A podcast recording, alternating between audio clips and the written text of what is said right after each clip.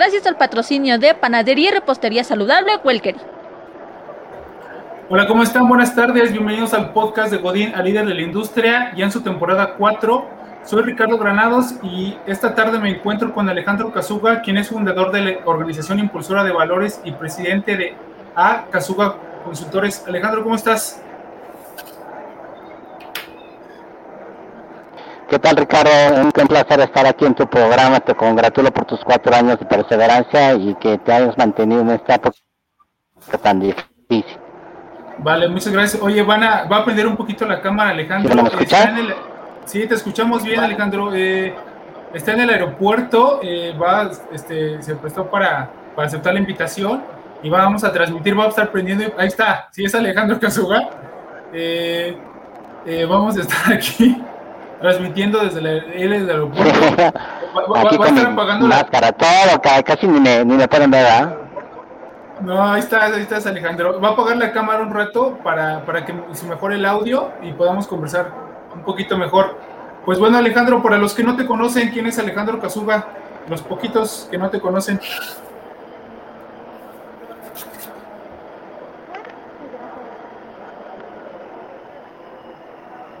¿Sí, bueno? Sí, Alejandro, te preguntaba. para Sí, la, la, poca gente que no te conoce, ¿quién es Alejandro Casuga? Ah, mira, cuatro tipos de edad, Ricardo. Ahora sí que, mira, yo nací en la Ciudad de México, de ascendencia japonesa, hice mi licenciatura en la Universidad de California Berkeley, en Estados Unidos, hice una maestría en, Administración de Empresas y una especialización en Estrategia Corporativa en la Universidad japonesa que se conoce como Hitotsubashi y después de titular, entre todos mis este, logros académicos, decidí trabajar. Obviamente podría tener la oportunidad de trabajar en Estados Unidos, a regresar aquí a México, pero decidí emigrar a Japón, porque siempre me intrigó por qué japoneses como estos, nosotros los mexicanos somos como somos. Y bueno, ya después de ver varias empresas, terminé una empresa que está muy relacionada con mi familia, eh, empecé a trabajar en Yakult, Japón. Curiosamente, en ese entonces, pues yo no sabía eh, que las empresas en Japón contratan de por vida, eh, tienen que entender que es como adoptar un hijo, entonces tú entras a Toyota, Nissan, Kano, Mazda, lo que sea, y es de por vida, o sea, es muy raro que, que te corran, no es muy raro que tú renuncies a una empresa que te da empleo de por vida, o sea, tienes que hacer literal una megatontería para que te corran, ¿no? Entonces es como adoptar un bebé, o sea, eh, obviamente al entrar a una empresa y tú saber como empleador de que vas a estar toda tu vida en la empresa, pues ahí te capacitan, te invierte muchísimo en tu capacitación para que ya después de que tengas 10, 20 años, pues puedas contribuir a los objetivos de la empresa tal como ellos quieren, ¿no? Entonces, yo en vez de, yo, pues yo imagínate, eh, graduado de Berkeley, que era la tercera mejor universidad del mundo en ese entonces, pues yo me sentía como Superman. Yo decía, uy, cuando llegue van a ver lo fregones que somos los mexicanos, voy a ser el primer gerente en la historia de la empresa, siendo extranjero, el más joven, ya sabes, no me quería comer el mundo. Pero me decían, ¿sabes qué, Alejandro? Pues antes de correr, debes aprender a caminar y antes de caminar debes aprender a gatear. Entonces, muy curiosamente, la estrategia a largo plazo de capacitación de, los japoneses que empieza desde abajo. Entonces yo empecé vendiendo Yakult de casa en casa durante tres largos años. Eh, pues ustedes dirán que, que si eso me ayudó o no me ayudó mucho y realmente me fortaleció muchísimo. ¿Por qué? Porque empecé desde abajo eh, vender Yakult de casa en casa con otro lenguaje, otra cultura, otra idiosincrasia, otra forma de trabajar es bastante duro, y más en invierno que hace menos 20, 25 grados bajo cero, todo blanco por la nieve jalando tu carrito. Eh, realmente la primera, el primero yo lo odié, lo odié porque yo decía, están desperdiciando mi capacidad, mis habilidades, mis conocimientos y qué estoy haciendo aquí vendiendo de casa en casa, ¿no? Pero curiosamente en esta época, eh, esos tres años, yo que es la época de más trascendencia, de una catarsis en mi forma de pensar y de actuar. ¿Por qué? Porque veo mucha gente que no tenía mi perfil académico, que ni siquiera tenía una licenciatura y vendía muchísimo más que yo. Yo decía, ¿por qué ellos venden más que yo? una reflexión muy profunda en la cual detecté que yo estaba concentrado en canalizar toda mi energía negativa a quejarme de y le echar la culpa al mundo de mis bajas. Entonces, eh, ahí fue cuando aprendí que independientemente del trabajo que te pongan a hacer, eh, pues hay que echarle todas las ganas, ¿no? Y obviamente por mi orgullo, pues dije, pues le voy a echar todas las ganas y empecé a canalizar mi energía negativa a lo positivo. Es una cualidad japonesa eh, muy admirable de los japoneses, como tú bien sabes, es una cultura en la cual tiene muchísimas adversidades, muchísimos terremotos, tsunamis, incendios, tifones, guerras mundiales, en fin, muchísimas adversidades. Y, gracias a esas adversidades que tiene la cultura japonesa, yo siento que han logrado lo que han logrado, que es realmente eh, decir, bueno, pasó esta desgracia, pero no nos enfoquemos en el pasado, enfoquemos en el presente y en el futuro y echémosles muchísimos ganas. Entonces yo aprendí eso y dije, no, tengo que eh, eh, enfocarme a lo positivo y a ser humilde. Entonces mucha gente que yo literal desprecié porque no tenido una licenciatura, especialmente en, universidades de y hablando tres idiomas, ya sabes, yo me sentía como Superman, entonces dije, no, tengo que ser humilde. Y ahí aprendí que independientemente de tus estudios, independientemente de las lenguas que manejes, independientemente de la familia que vengas, pues mucho depende de ti.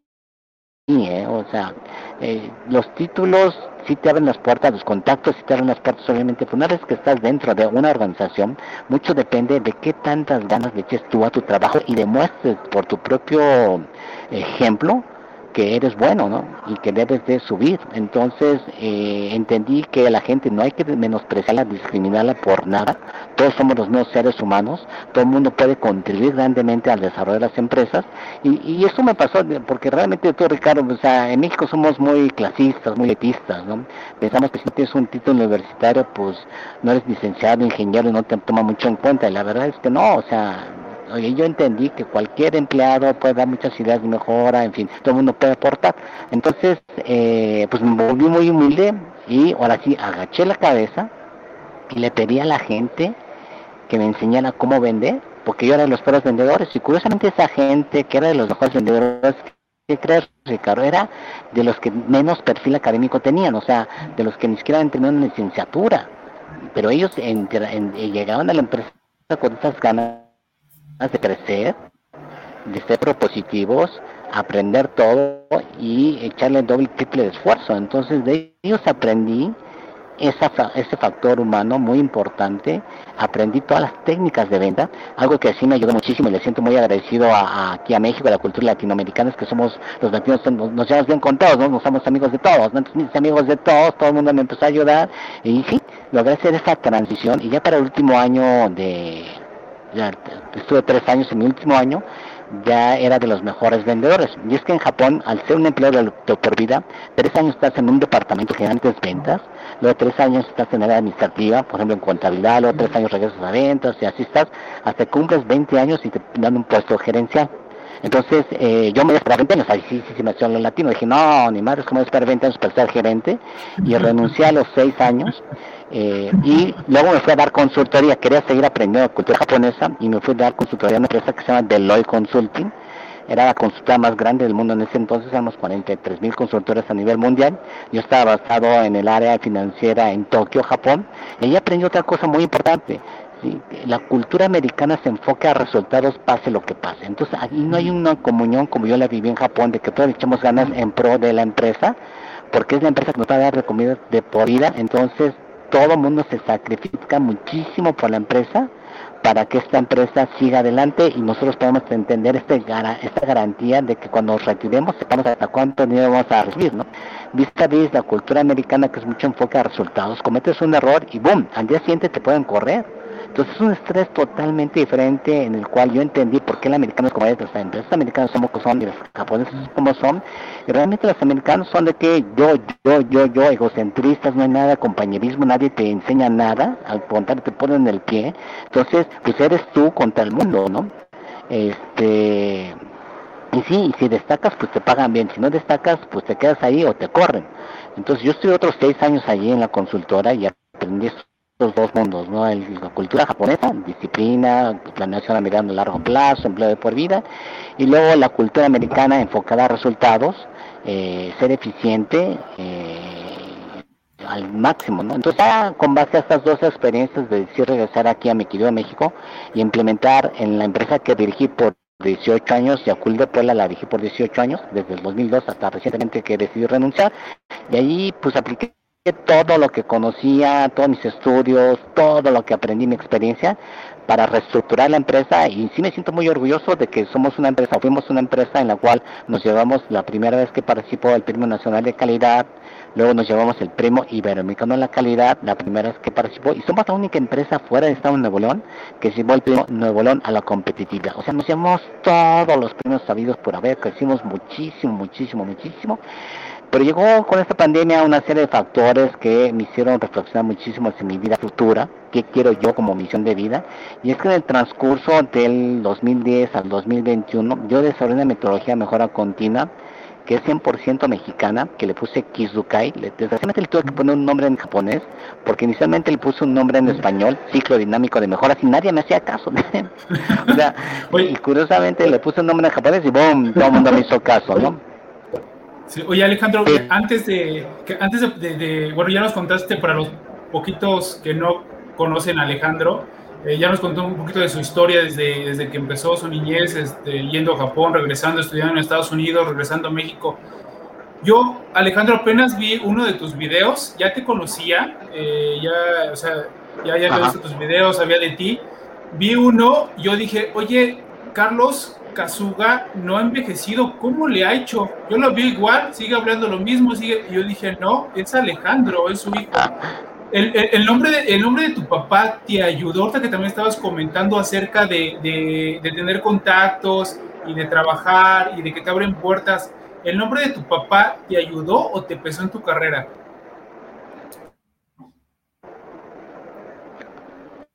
Bueno, es, es una de doble filos, ¿no? Se cortó y espero que, pueda contestar tu pregunta de manera correcta, Ricardo.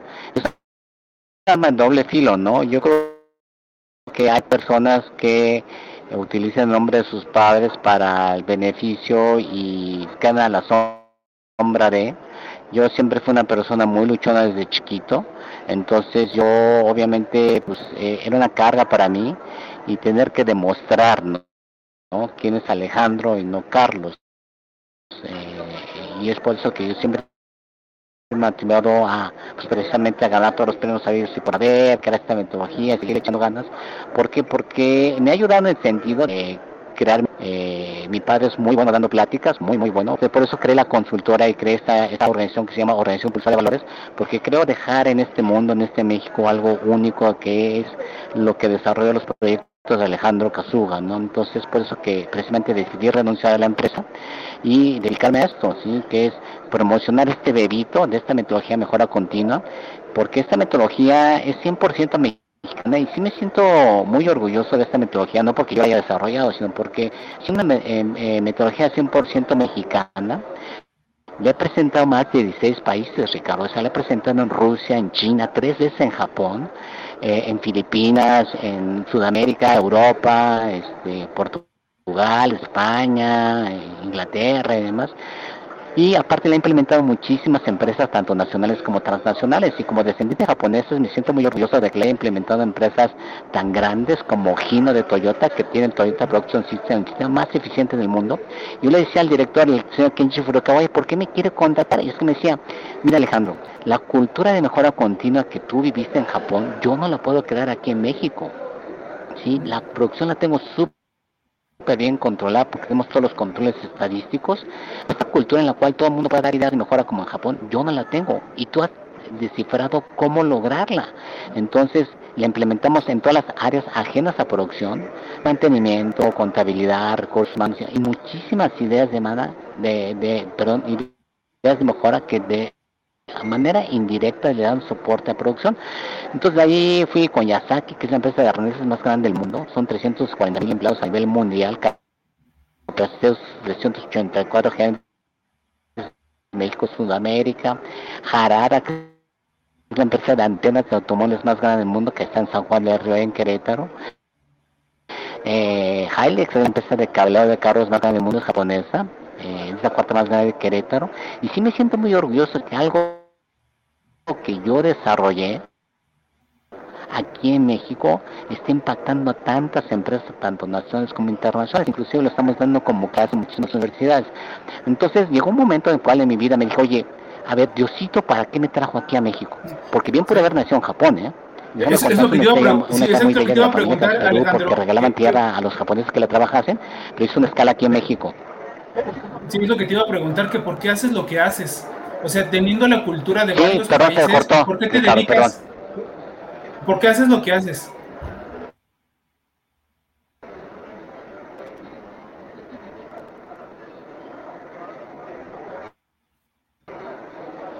¿Por qué me dedico a qué, perdón? Sí, ¿por, ¿por, qué te dedicas a lo que te dedicas? ¿Por qué haces lo que haces? ¿Cuál es tu propósito para hacer las cosas? ¿Por qué me dedico a qué, perdón, Ricardo? A lo que te dedicas. Se cortó. Oh, qué pena con todos los que nos estén escuchando. Disculpa, pero es que estoy en el aeropuerto. Sí, está, está, Alejandro en el aeropuerto y tiene un poquito de interferencia, pero te preguntaba, Alejandro. Porque me llena. ¿Por qué haces lo que haces? Sí, porque me llena el corazón. O sea, la, felicidad y esto quiero que entiendan muchísimo. Desgraciadamente vivimos un mundo muy, muy materialista. Vivimos un mundo muy materialista. Mucha gente piensa que la felicidad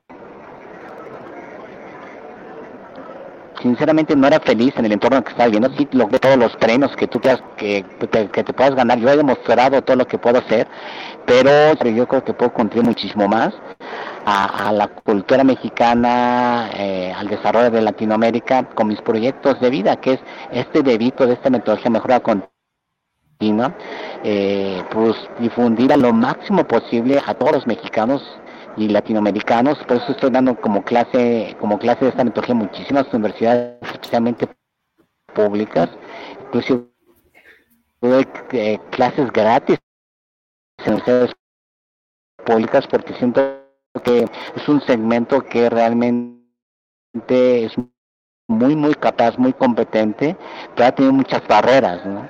Eh, y siento que con esta metodología eh, el proceso es de que antes de sus estadios prácticas profesionales ideas de mejora y pueden diferenciar a sus jefes, a sus patrones, que realmente son tan frecuentes como cualquier otro, ¿no?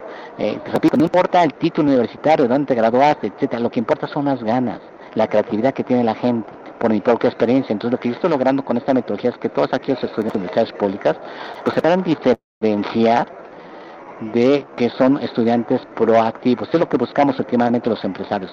¿sí? estudiantes proactivos. Y es por eso que me llena el corazón. ¿No sabes cómo me llena el corazón ver a estudiantes inseguros que iban a hacer sus prácticas y dan ideas de mejora que impactan a cientos de miles de pesos en la empresa? O sea, es un regocijo muchísimo mayor que cuando el premio nacional de la de calidad como el señor presidente, ¿no? Cuando fui a Europa que me dieron el premio y bueno, con la calidad, eh, realmente eso me llena y me, realmente me hace muy feliz. Entonces mi misión de vida es precisamente eso, ¿no? Retribuir a México tanto que nos ha dado a la familia Casuga a través de mi mitología mejora continua. Yo siento que Diosito me puso aquí en este tiempo, en este lugar, para agradecerle de esta manera, con mis conocimientos y experiencia de vida. Oye, ¿cuál es tu mayor fracaso, Alejandro, y qué te dejó de enseñanza? Sí, ¿me escuchaste, Ricardo? Te escuché fuerte y claro, todo se, todo se escuchó. Yo te preguntaba que cuál fue tu mayor fracaso y qué aprendiste de él.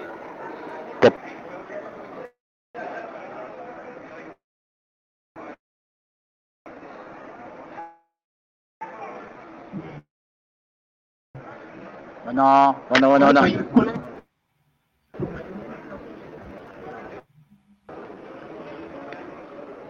Mira, tengo fracasos en el día a día. En el día a día tengo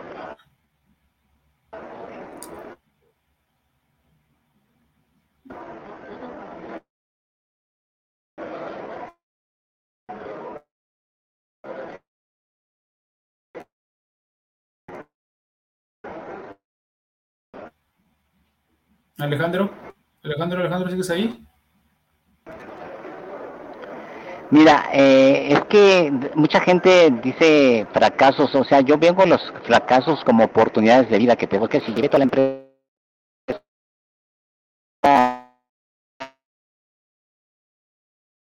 a los más altos niveles, todos los premios y distintos series para ver, le hice que sea muchísimo porque no se dan las cosas como yo tenía planeado, ¿no? Pero, y entré en un periodo de depresión para ser sincero, ¿no? Y tú le puedes llamar fracaso, entre comillas, pero fue, yo creo que no, más que fracaso, fue el no haber, eh, eh, sí, bueno, sí, sí, sigo acá. Bueno, bueno, ¿me escuchas? Sí, escucho, sigue adelante, adelante, te escuchamos.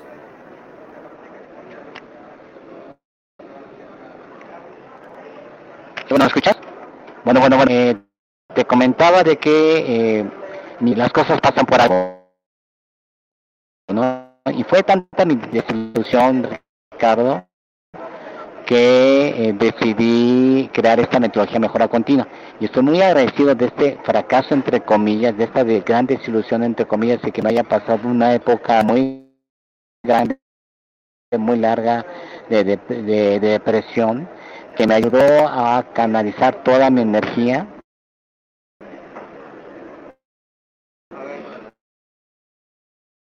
a crear esta metodología de mejora continua. Entonces, mejora continua, repito, y yo pudiese, no sé si se haya cortado o no. Este, se cortó por pedazos, este, sí te alcanzamos a escuchar la mayoría, pero ¿Sí, sí me escuchas? Sí. Bueno, bueno, bueno. Qué pena, Ricardo, es mi, es mi culpa, no es la tuya, no es culpa de otros lados. no te preocupes, Alejandro. Es una gran señal. Este, debería no, no, te, no te preocupes, Alejandro, es este... Sí, entonces te comentaba de que ese fracaso, esa desilusión, perdón, esa desilusión me ayudó al contrario a, sí pasé por un proceso largo de depresión, para serte sincero, pero como que me reestructuré y fue tanto el canalizar la energía negativa a lo positiva, a la positiva como cuando estaba vendiendo Yakul de casa en casa, que pude crear esta metodología mejora continua. Y ahorita estoy sumamente agradecido con Dios que me haya puesto este fracaso, esta gran desilusión en mi vida, porque fue gracias a esta desilusión, desilusión perdón, que esta metodología mejora continua. Entonces, si todo hubiese marchado bien como lo tenía planeado, jamás hubiese creado esta metodología mejora continua y jamás hubiese interactuado con tantos jóvenes, impactado a tantos jóvenes, a empresas y conocer tantos países eh, promocionando esta metodología. Entonces, eh, siempre lo digo y lo diré, sí, los fracasos pasan por algo y para algo. Yo siento, y es la filosofía japonesa de las crisis. Crisis en japonés se conoce como kiki, siempre lo voy a repetir y para que se nos quede pegado en nuestra piel y en nuestra mente a los latinos. Cuando hay un gran problema, un fracaso, digan, kiki, kiki onda está pasando, kiki onda está pasando, ¿no? Ahora, si hay un problema muy fuerte, digan Kiki pedo, Kiki pedo está pasando, ¿no? Porque Kiki en crisis en japonés está escrito por dos caracteres. Sí, son dos caracteres el primer ki de Kiken, que es peligro, y el segundo ki, que es Kika, que es oportunidad. Bajo la filosofía japonesa, una época de Kiki es una época que hacemos un alto porque hay muchísimo peligro. Y al haber peligro, pues reflexionas qué estuviste haciendo bien, qué estuviste haciendo mal. Pero tanto es el peligro en el entorno que haces muchísimas eh, sinergias, tus células, tus neuronas, sinapsis en las neuronas y ves muchísimas nuevas oportunidades que anteriormente, antes de la crisis, jamás se te hubiesen ocurrido. Entonces la connotación eh, de japonés hacia las crisis es que así son propósitos en alto y reflexión, reflexionas, ¿no? Y reflexionas tanto y hay tanto peligro que muchas, muchas oportunidades se crean. Entonces, eh, yo siempre he visto las crisis de adversidades como esa gran oportunidad de crecimiento. Obviamente hay un, periodo de, de asimilar todo el peligro, todos los golpes que te da la vida, todos los fracasos, desilusiones, y emocionalmente obviamente cualquier persona se deprime, ¿no? Pero eh, ya que una vez descargaste esta energía negativa y te enfocas a que las cosas, si tienes fe de que las cosas pasan por algo y para algo, siempre sales adelante, siempre eh, quizás se tardes más que antes, pero a mediano y largo plazo, eh, si te enfocas en lo positivo, te juro que las cosas salen y salen de manera muy, muy positiva. Y es lo que me está pasando ahorita, ¿no? De que estoy en esta etapa de mi vida de que estoy eh, fortaleciendo dos proyectos que tenía, el de organización personal de valores también y mi consultora, Y ahorita, pues con la crisis, mira, pues tienes negocio, al contrario, al contrario, ¿sí? Este, me ha ido súper bien, claro que me puede ir muchísimo mejor, pero es parte del proceso, ¿no? Entonces, la Organización Impulsora de Valores es un proyecto que ya me venía manejando desde hace mucho tiempo, en la cual es fortalecer valores en el seno de la, de la sociedad, que es la familia, a través del orden de limpieza. Y se me han abierto puertas increíbles, por ejemplo, los Pericos de Puebla, eh, no sé si viste que en el Mundial los espectadores recogían la basura del estadio, pues tenemos planeado hacer un programa de marketing en la cual eh, podamos eh, demostrar lo que realmente somos los mexicanos, ¿no? Que no nos conozcan por el famoso grito de ¡Eh! ya sabes, ¿no? Que nos reconozcan que somos gente cívica, armoniosa, y que sí, que, que, que, podemos también recoger la basura del estadio, ¿por qué no? no? Y lo hicimos en varios en, eh, este, partidos de, de, la selección. Entonces es eso, ¿no? Entonces okay. yo quiero llevar esta cultura okay. de Alejandro, tanto en Japón a todos los países ahorita dices todo lo que has pasado y, y estás viviendo y lo, lo, orgulloso que te sientes de las actividades y tareas que tienes. ¿Eres exitoso y cuál es tu definición de éxito? Mira, yo no siento que sea exitoso, sí, o sea, mucha gente desgraciadamente, eh, porque sientes exitoso te quedas ahí estancado.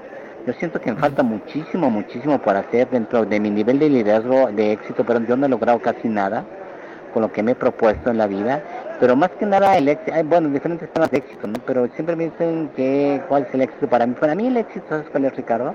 Eh, que mis hijos, en un futuro, cuando sean adultos, yo ya no esté presente acá, ojalá Dios me preste larga vida para seguir dando clases de metodología de manera gratuita en muchas universidades públicas, eh, que digan, mi papá, cuando hay este kiki, este problemón, ¿qué hubiese hecho? Yo creo que eso sería, uh, lo mejor que pudiese hacer, y orgulloso de que me pudiese sentir de haber sembrado esta semilla con lo que más quiero que es mi familia, mis hijos, ¿no? Y si ahora, si puedo sembrar esta semilla a los estudiantes universitarios con los que he interactuado y he podido dar cursos y demás, pues también, ¿no? O sea, yo siento que este es el éxito es ser feliz al 100% con lo que haces actualmente, y por eso le he hecho todos los kilos en lo que estoy haciendo para lograr ese éxito. Uh -huh. Ok.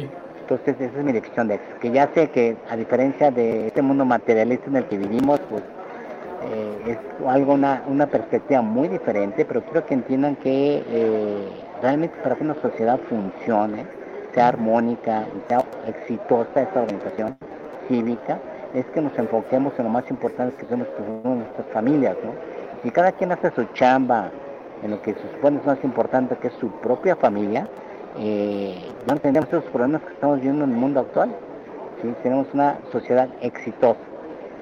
Oye, Alejandro, mencionas también que, te gusta educar y, ser el, el, el, el, ejemplo y que podemos eh, la cultura latinoamericana, mexicana y ponerle nombre en alto. Todo eso es porque lo viviste y lo quieres compartir y quieres que seas recordado así. ¿A ti quién te ayudó o quién te marcó en tu vida para que, que te haya ayudado a esto, a ser Alejandro? Mira, eh, el que más ha influenciado mi vida es mi profesor en Japón, mi mentor, él ha sido mi mentor académico, profesional de vida, que es el doctor Takeuchi Hirotaka, Hirotaka Takeuchi. Es el único docente japonés que está dando clases en HBS, en Harvard Business School. Eh, él, yo tuve la oportunidad de interactuar mucho inicialmente como alumno de él en su seminario, éramos como ocho y nos juntamos cada semana y tuve la suerte de estar en su seminario, me eligió y posteriormente tuve la oportunidad de darle clases de álgebra a sus hijos, a Jotaro y wow. a Yume. Uh -huh. Entonces también vi su parte eh, familiar y de él he aprendido, o sea, me da pequeños consejos, pero son pequeños consejos que son tan profundos. Es más, ahorita no estoy en mi oficina, pero tengo una lista de 25 consejos que me da cuando me gradué en el 90. Uno, de uno de, los, de esos que te acuerdes o algo que te haya marcado, que te haya mencionado, que tú lo recuerdas en un momento difícil. Sí, love is everything to give, o sea, el amor es darlo todo, no esperar nada en retribución de lo que das. ¿Sí? ¿Por qué? Porque desgraciadamente eh, mucha gente espera ser retribuido cuando hace algo por amor, entre comillas. Pues no, no es eso. Realmente el hecho de hacer las cosas por amor es, implica hacer las cosas y echarle las ganas al 100% de lo que haces, siempre esperanzado de impactar o influenciar a las personas con las que haces su trabajo. Eh, este tipo de pláticas, este, conferencias, o sea, todo si lo haces con amor, sin esperar nada a cambio, es cuando realmente pasa un cambio en la sociedad. Entonces, este, es más, me acuerdo que es el, el, el consejo número 18 de los 25 que me dio. estos, estos consejos ya es una hoja muy vieja, ya llevan 28 años pegado en mi oficina, ¿no? Este, y siempre que llego y abro mi oficina están, entonces siempre me ha recordado, y esta es la persona que más me ha marcado mi vida y me seguirá marcándome toda mi vida porque constantemente le pido consejos eh, y me ha apoyado en todo lo que he hecho. Ok. Oye, eh, te, estuviste a cargo de, de Yacul Puebla eh, y estuviste administrando, te diste cuenta que era difícil vender y que mucha gente lo hacía mejor que tú. Ahora que sales ya como consultor, ya de emprendedor, ¿qué, es, ¿qué se te hace más fácil a ti? ¿Administrar una organización que ya está establecida o emprender algo que es un sueño y lo tienes que hacer tú? ¿Qué es lo que, se te, qué es lo que más te gustó? No, obviamente eh, las dos son difíciles dependiendo de la organización que estés este, administrando, ¿no? Porque a veces hay que destruir todo. Es una casa que esté mal construida, entonces hay que destruir toda la casa para volverla a construir.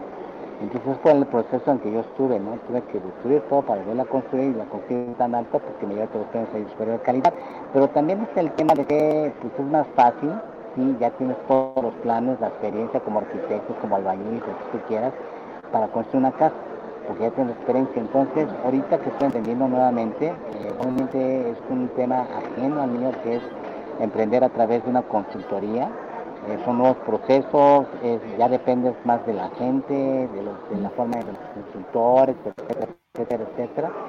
Pero la satisfacción interna es muchísimo mayor, obviamente, cuando eres emprendedor y eres dueño de tu empresa, sabiendo que cualquier ladrillo que pongas en tu casa, tu nueva casa, va a ser un cimiento para el subsecuente ladrillo y pues como es tu propia casa tú la puedes construir como tú realmente quieras sin pedir opinión a nadie como a ti te gusta ¿no? entonces yo tengo como objetivo hacer esa consultora siempre he dicho a todos mis colaboradores compañeros socios que quiero hacer que sea la mejor empresa para la cual trabajar la mejor empresa para la cual trabajar ¿por qué? porque somos profesionales productivos eh, nos enfocamos mucho al servicio al cliente y no solamente eso ¿no? un salario muy digno, unas prestaciones mucho, muy superiores a las de la ley, eh, un ambiente muy superior a cualquier otro y que la gente la sienta como una casa que nunca tuvieron, sino que quisieran tener que es una familia, una familia en el cual todos trabajamos con el mismo objetivo y, lograr este, este, objetivo. Entonces Dios me ha dado la oportunidad de realmente crear la mejor empresa para la cual trabajar y créeme que no la voy a aprovechar y voy a hacer que mi consultora eh, sea de las mejores en el mundo, no solamente porque maneja la metodología que yo desarrollé, que es única en el mundo, sino por este tema del trato a colaboradores. Ahora, de esta nueva casa que estás construyendo, ¿qué es, lo, ¿qué es lo que te gusta ver en las personas al momento de contratarlas?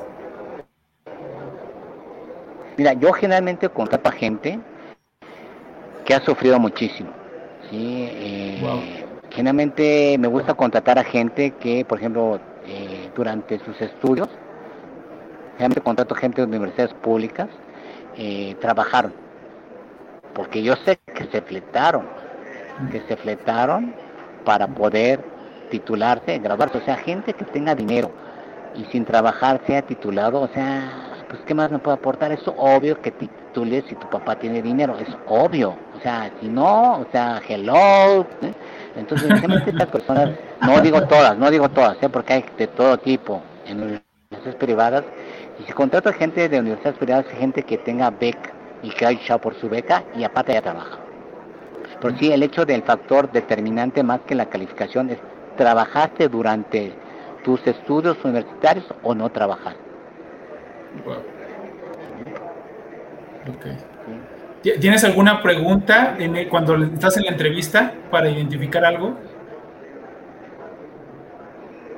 Bueno, obviamente les pregunto de esto, les pregunto si han he visto la página de internet, qué tanto me conocen, eh, tienen preguntas hacia mí, y dependiendo de, la calidad de preguntas que me hagan, yo detecto qué tanto interés tienes hacia mi persona y hacia la empresa.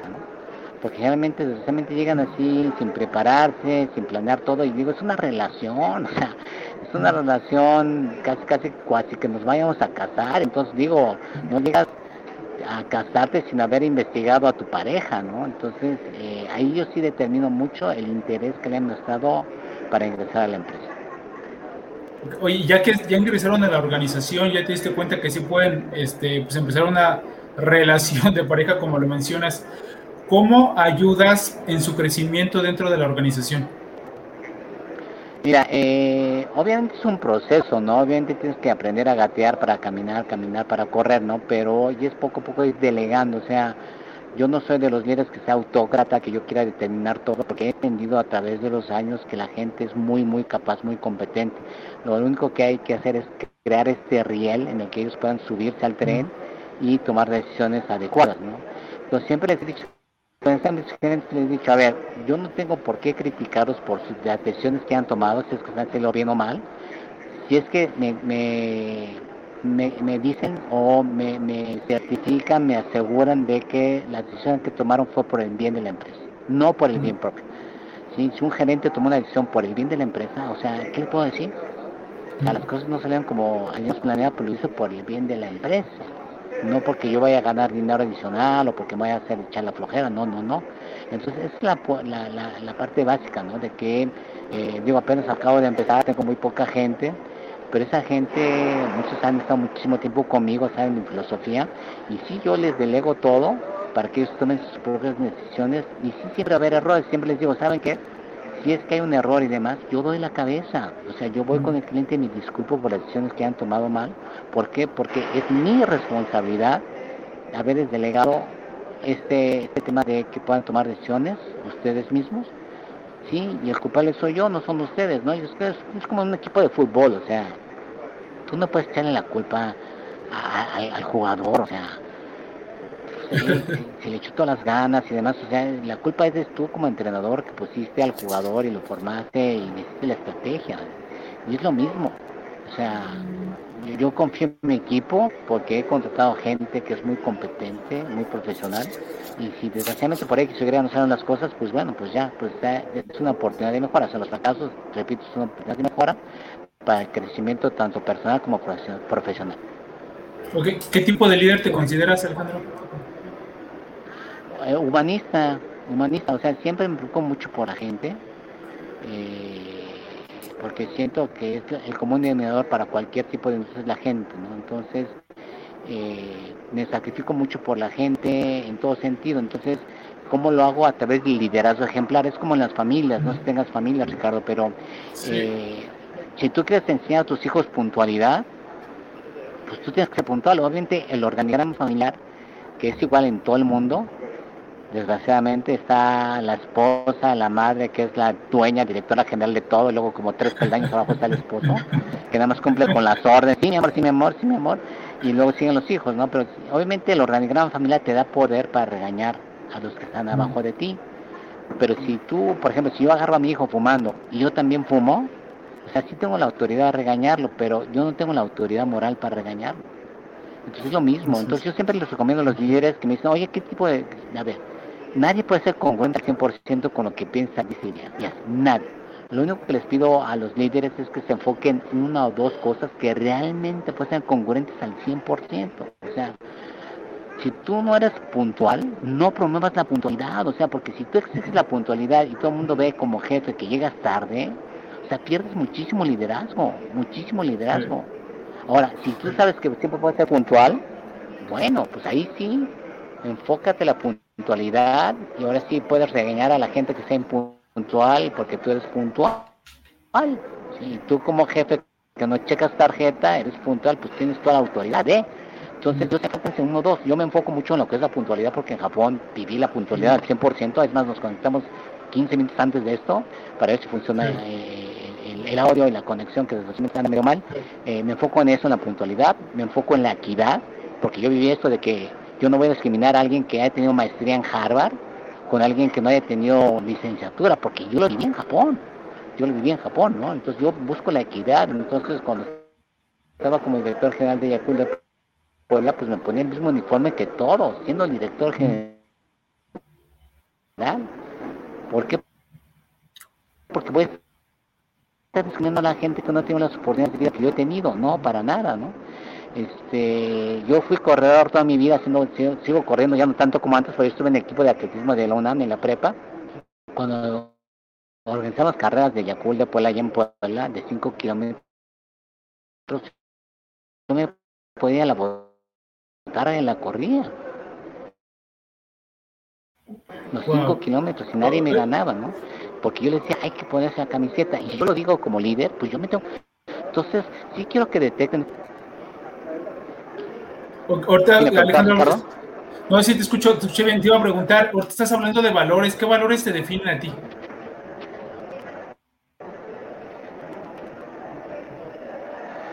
Uy, ¿qué valores me, me definen a mí? Yo creo que es que hablar de valores es muy amplio, ¿sí? Y muy subjetivo.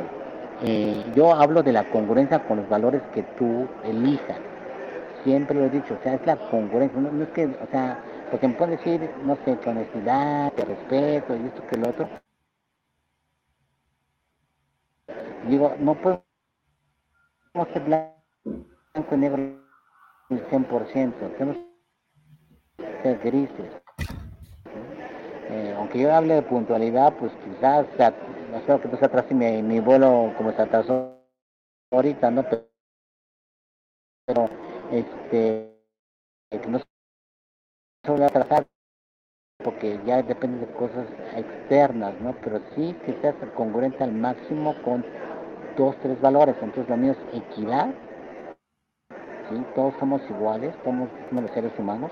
Puntualidad, orden, limpieza, que son los que estoy promocionando con la organización de valores.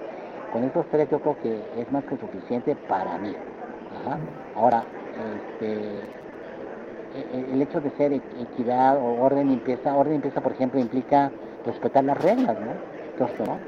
Eh, no salirte por la calle limpio con lo que gastas, eh, ser congruente, ser limpio y ordenado con lo que haces, dices y piensas, ¿no? Entonces, comer sanamente es orden limpieza, comer cosas sanas, ¿no? Entonces, orden limpieza creo que entiendo que es un valor, yo siento que hay que promocionar para promover valores, y es por eso que las empresas japonesas siempre eh, se enfocan mucho en orden limpieza, cinco S, hay una metodología japonesa que se, conoce como 5 para tener tu lugar siempre limpio y ordenado. Entonces yo los invito a que googleen 5 S, muy sencilla, la parte de la disciplina, para meter tu lugar limpio y ordenado, y eso va a fomentar otro tipo de valores eh, mientras te enfoques en, orden limpio.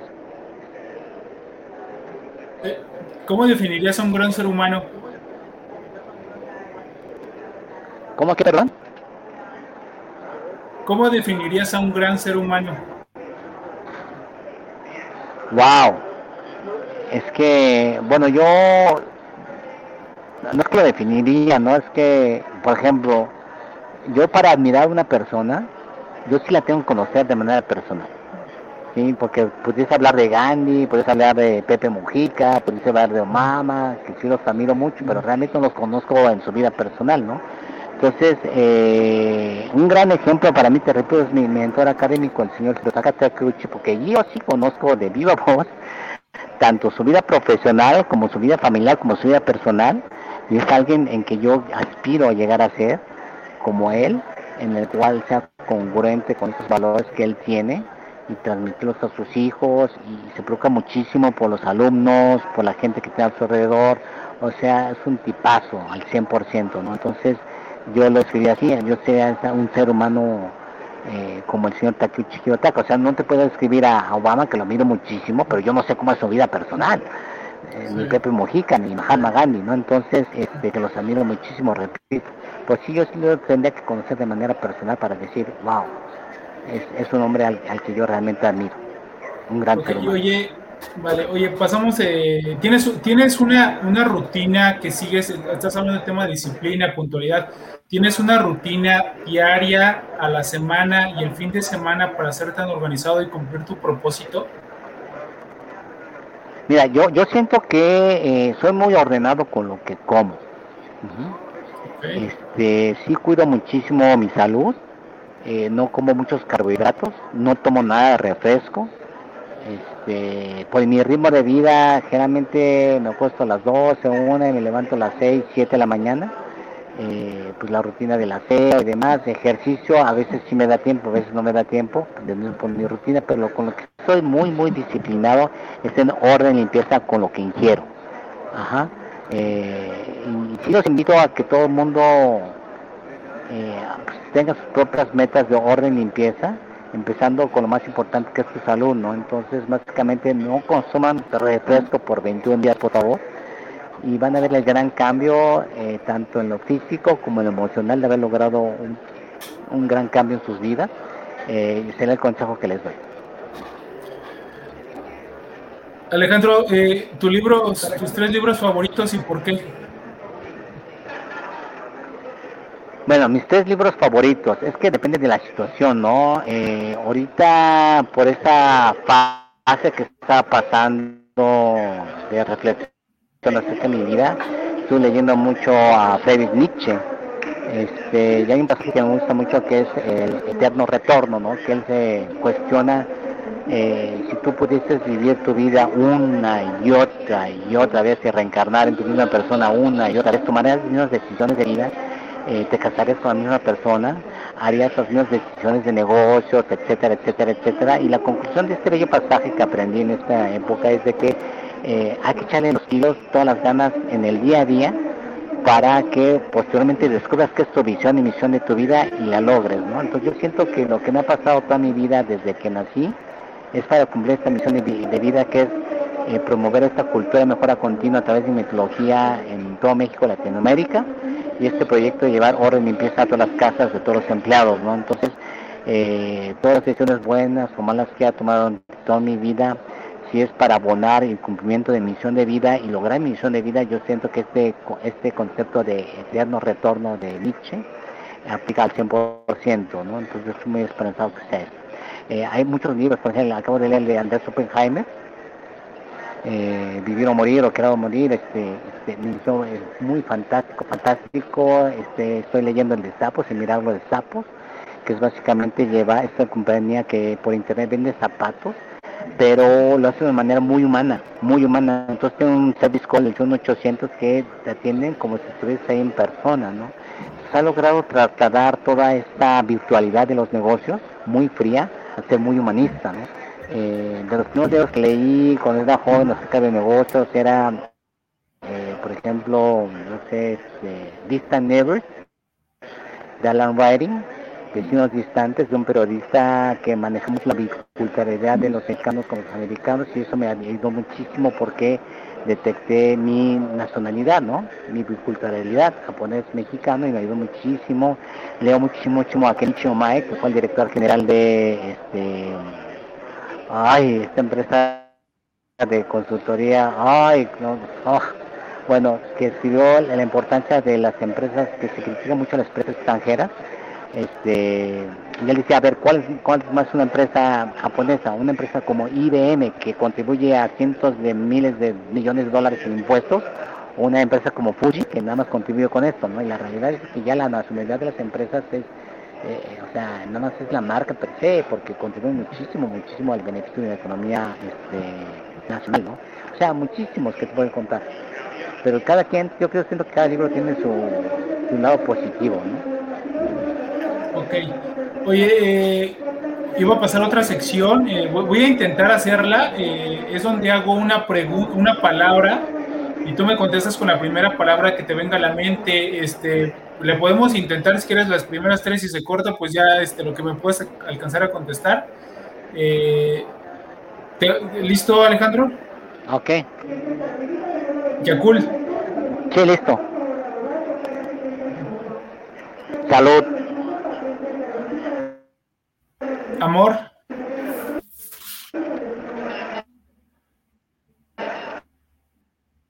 ¿Te, ¿Te conoces una pregunta?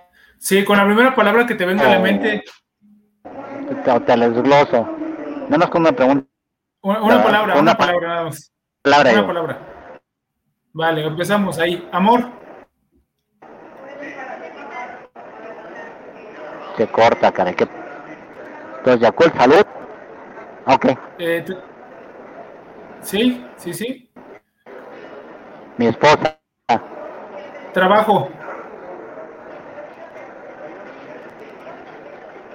Híjole, no perdón. Ah, bueno, lo quería sí. bueno, lo, quería intentar. Creo que va a ser un poquito complicado porque sí hay como un desfase entre, entre el audio.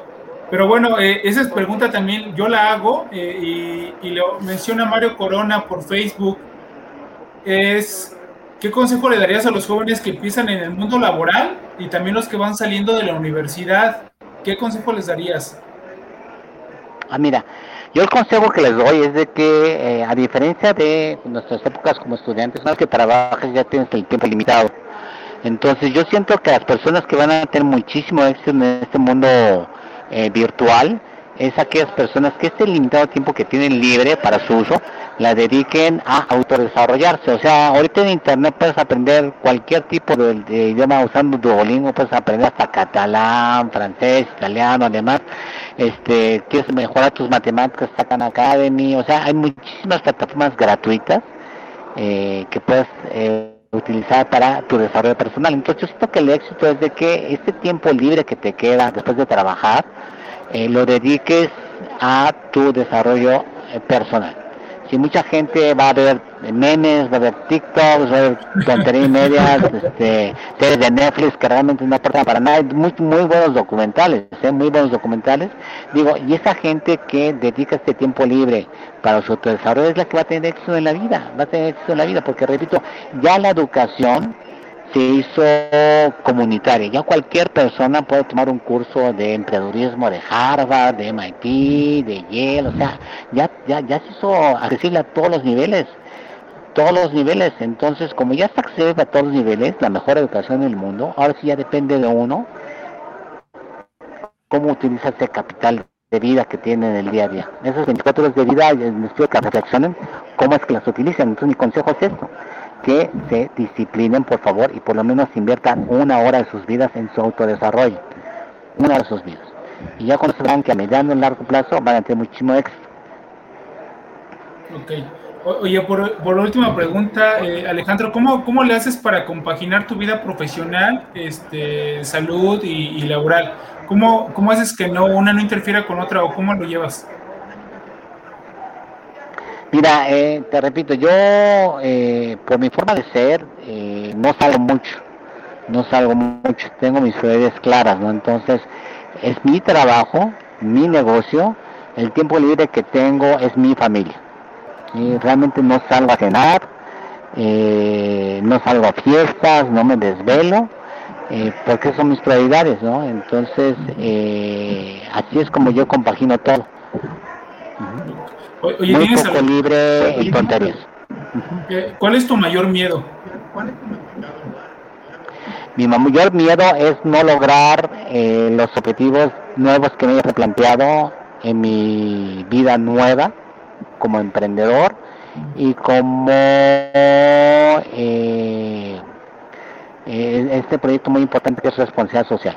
Y ese sería mi mayor miedo de que no lo logre materializar como yo quiero. Oye, ¿algo que no te deja dormir? Algo que no me deja dormir, precisamente esto, ¿no?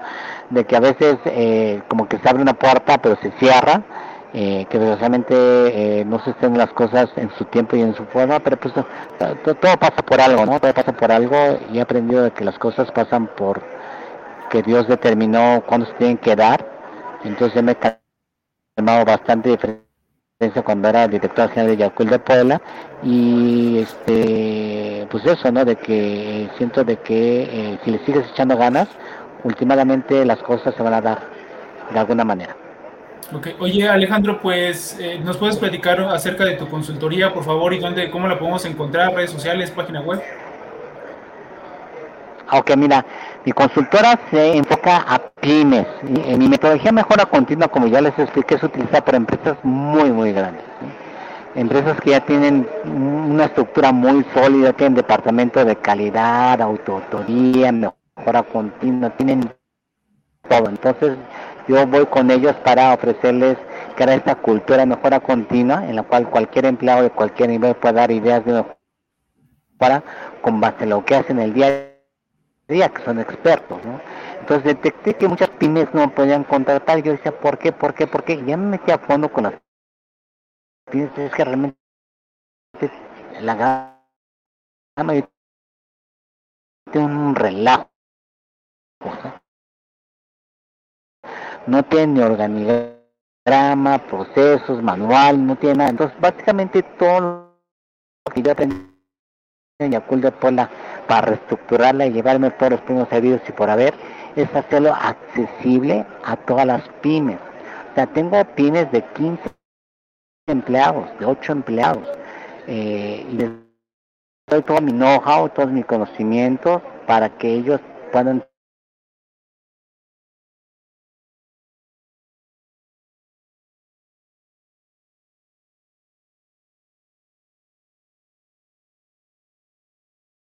Creo que creo que Alejandro, ya estábamos por terminar la charla. Este, tenía problemas con su conexión porque estaba transmitiendo desde el aeropuerto, a ver si lo alcanzamos a recuperar. Eh, pues ya, les menciono este podcast, este charla en vivo, se queda grabado en los canales de Facebook de Ricardo Granados, también estamos en Twitter y en LinkedIn. En ocho días se encuentra en YouTube y en todas las plataformas de podcast. Hemos tenido, ya estamos en la cuarta temporada, hemos tenido personalidades del mundo corporativo, de emprendimiento. Y entonces nos pueden seguir ahí, se pueden suscribir. Ya regresó Alejandro. A ver, se está conectando Alejandro. Ya estamos por terminar. Si tienen preguntas, este, con gusto, a ver si nos ayuda Alejandro te va a contestarlas. Este, ya había preguntado. Alejandro, ya, ya regresaste.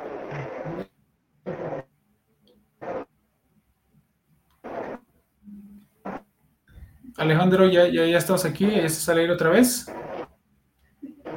Sí, perdón, perdón. Este, les comentaba, pues, ¿sí me escuchan? Ah, todos pueden escucharme bien, ok. Te digo que me enfoco en pymes chicas, ¿eh? desde 8, 20, 30, tengo pymes de 300 y 400 empleados.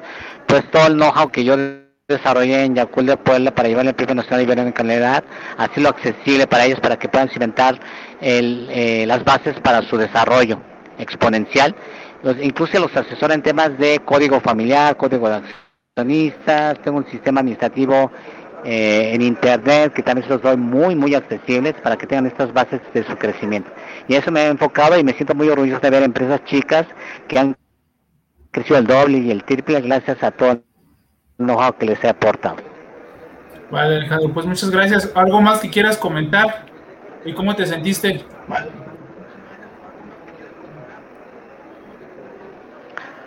Pues muy, apenado con este tema del internet.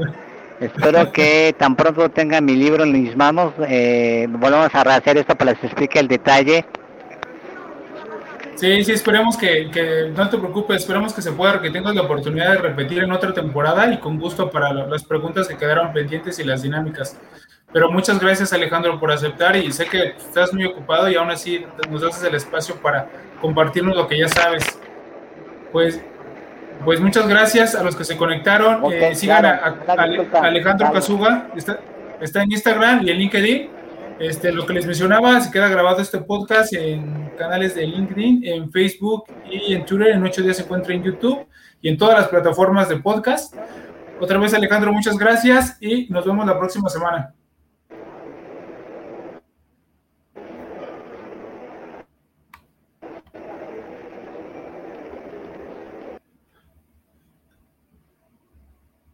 Podcast es llevado gracias al patrocinio de Panadería y Repostería Saludable Welkery.